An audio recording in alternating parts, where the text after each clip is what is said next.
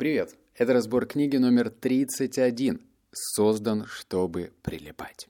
И как утверждает автор книги, ты после прочтения научишься создавать такие идеи, креативность которому позавидует твой конкурент. В общем, твои идеи будут запоминаться. И это в целом, ну, такое себе очень даже интересное предложение. Лично я на него купился. Так я и прочитал эту книгу. И вот мой маленький вердикт.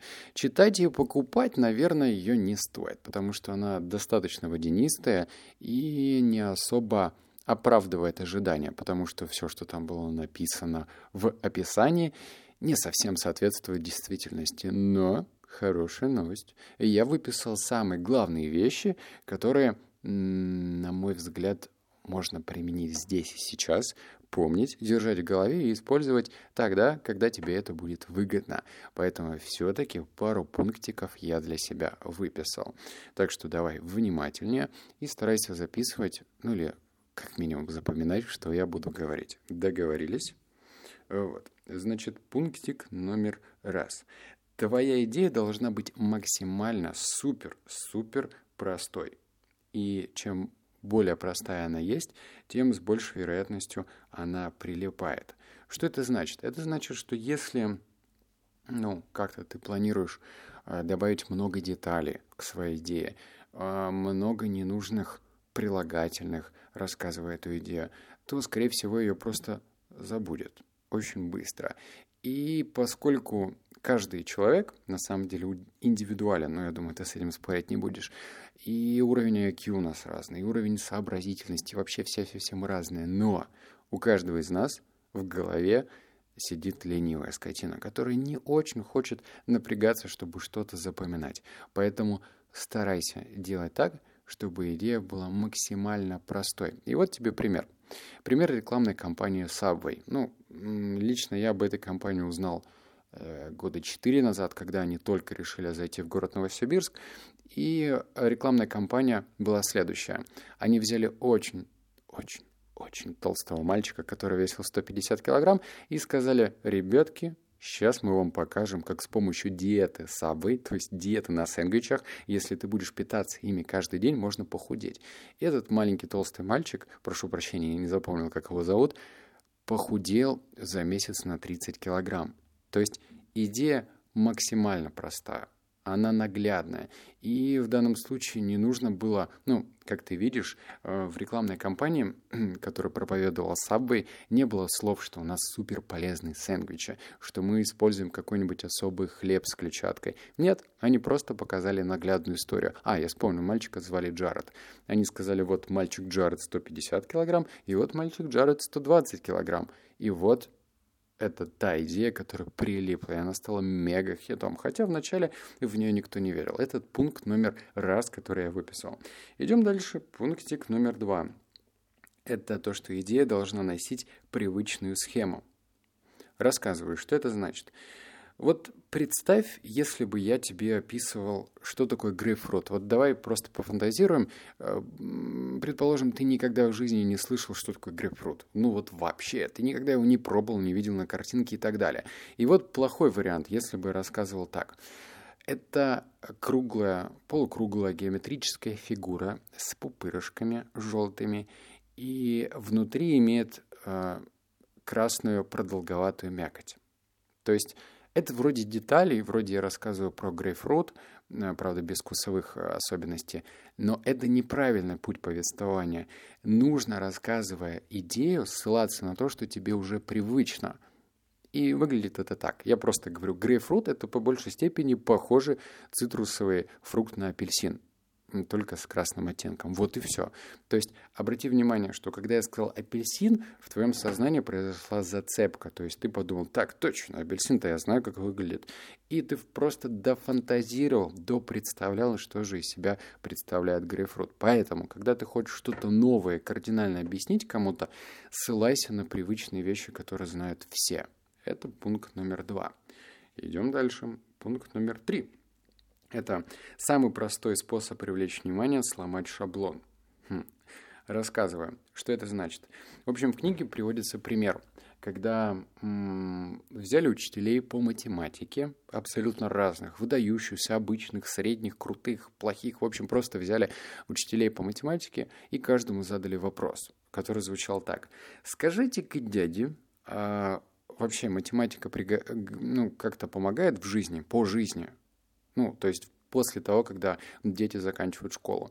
И каждый преподаватель начинал абсолютно ну, там, обычную а, история про то, что да, математика учит логическому мышлению, там то-то, то-то, то.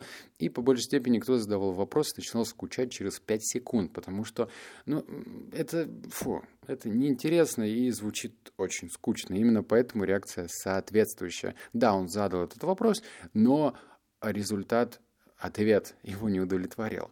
И тут выходит учитель математики, и знаешь, что он говорит? Он говорит следующее. Математика вам не поможет. Бум!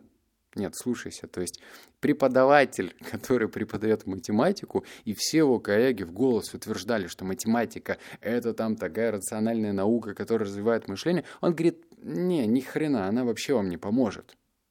Вдумайся.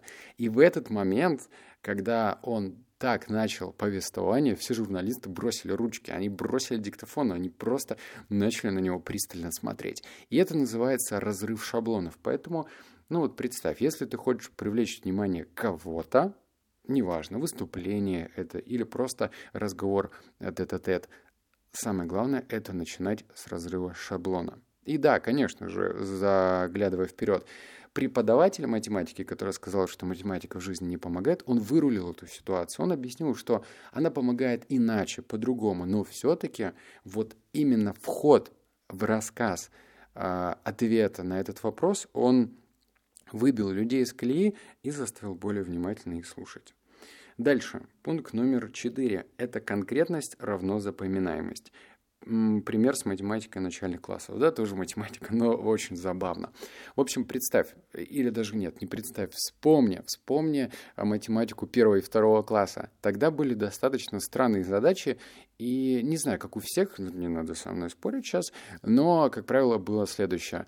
У Маши было то, у Миши было то, и что стало с Машей, которая забрала у Миши все предметы? Сколько у Маши стало предметов по итогу?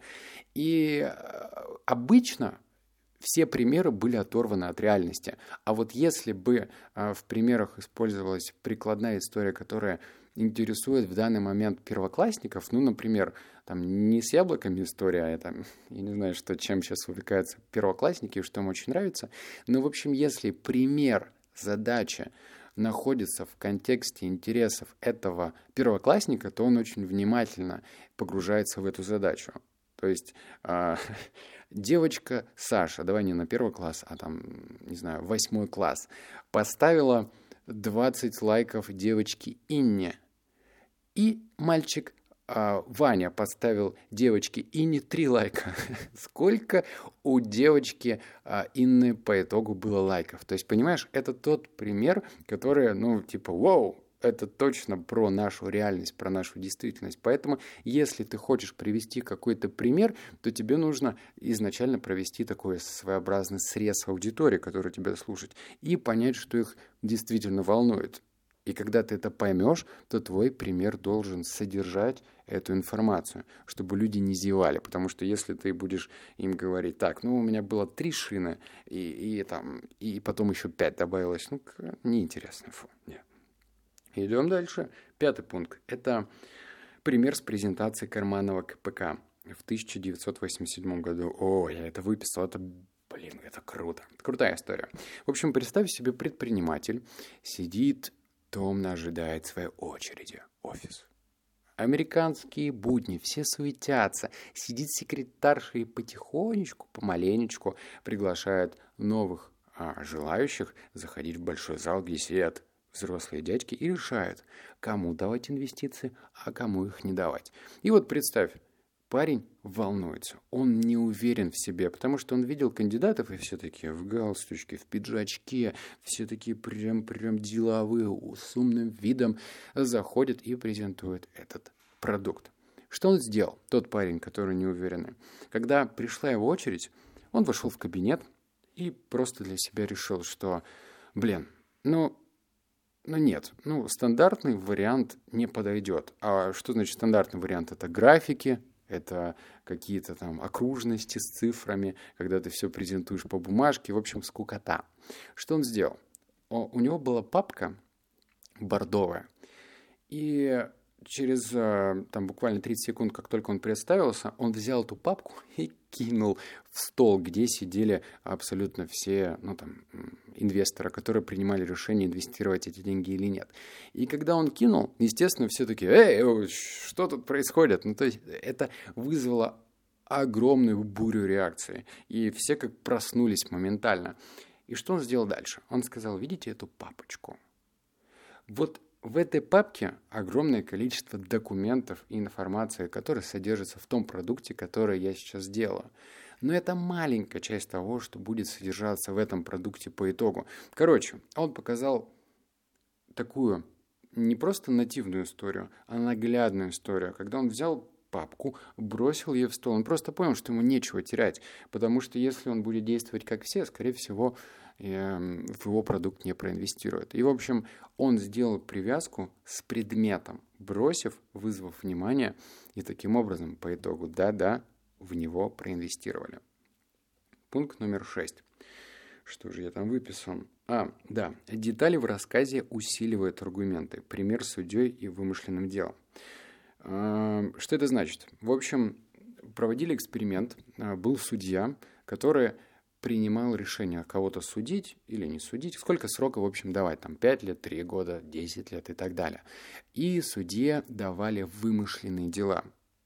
Эксперимент звучал так.